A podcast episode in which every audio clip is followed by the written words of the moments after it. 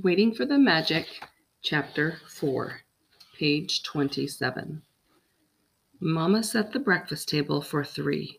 She smacked the plates down with some force. One, two, three. They made loud sounds on the tablecloth. There were flowers in a blue vase. What's this about? I asked her. Cloth napkins? We're going to have a talk, the three of us, she said, her voice sharp. A serious talk.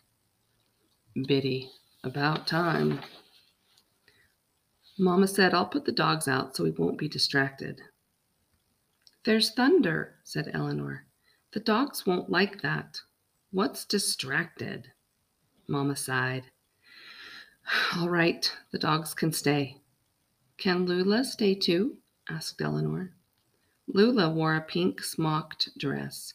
She sat on Eleanor's lap like an interested baby. Mamma sighed again. Yes, Lula can stay. Eleanor looked at the dogs sitting around and gave what Mamma called a queen's wave. The dogs lay in a row, watching the three of us at the breakfast table.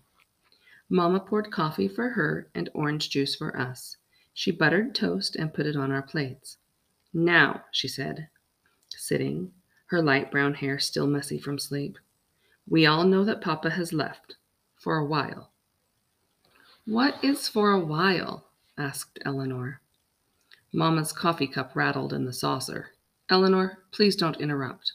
For a while means for a while. Eleanor didn't answer. Grace got up and went to stand next to Eleanor's chair. Eleanor put her hand on Grace's head. Why shouldn't Eleanor ask questions? What was for a while?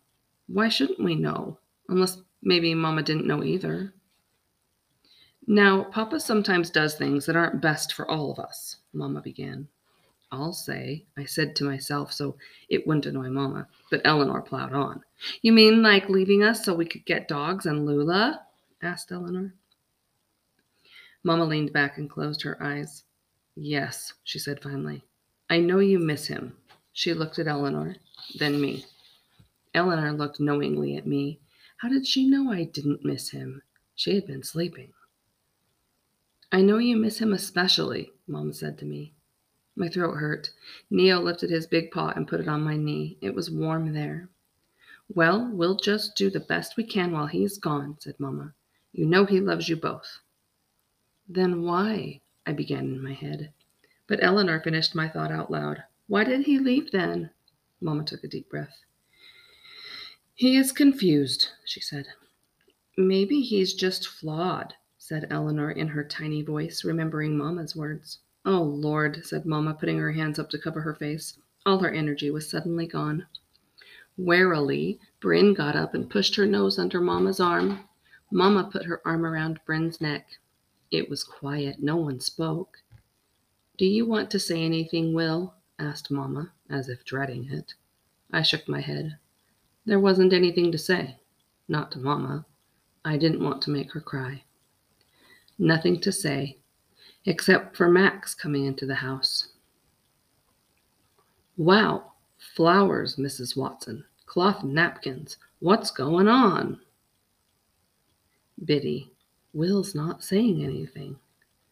Grace, not a word. Neo, it's because he's scared. Bryn, and something even worse. Bitty, what? Bryn, He's protecting them both his mother, his sister. What could be harder than that? Neo, as hard as his mother, trying to protect them too. Everyone is protecting everyone.